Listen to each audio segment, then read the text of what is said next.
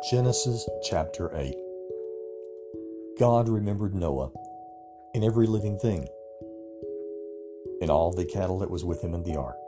And God made a wind to pass over the earth, and the waters receded. The fountains also of the deep and the windows of heaven were stopped, and the rain from heaven was restrained, and the waters returned from off of the earth continually. And after the end of 150 days, the waters were abated.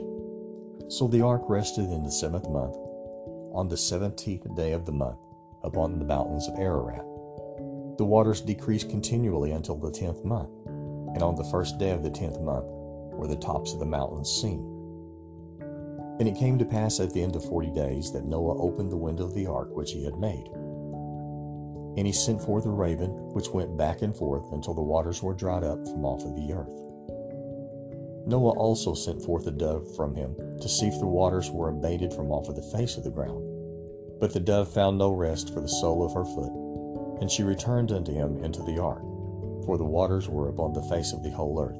So Noah put forth his hand, and took her, and pulled her unto him into the ark. And he waited another seven days, and again he sent forth the dove out of the ark. And the dove came unto him in the morning, and behold, in her mouth was an olive leaf plucked off. So Noah knew that the waters were abated from off the earth. He waited yet another seven days, and he sent forth the dove, which did not return unto him any more.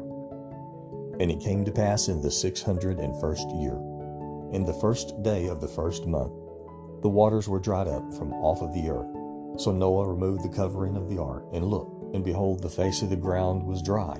In the twenty seventh day of the second month was the earth dried. And God spake to Noah, saying, Go forth of the ark, you and your wife, and your sons and your sons' wives with you. Bring also with you every living thing that is with you, of all flesh, both of fowl and of cattle, and of every creeping thing that creeps upon the earth, that they may breed abundantly in the earth and be fruitful and multiply upon the earth.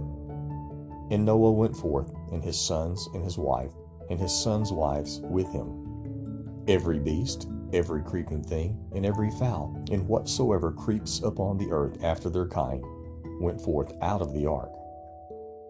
Noah built an altar unto the Lord, and took of every clean beast and of every clean fowl, and offered burnt offerings on the altar. And the Lord smelled a sweet savor.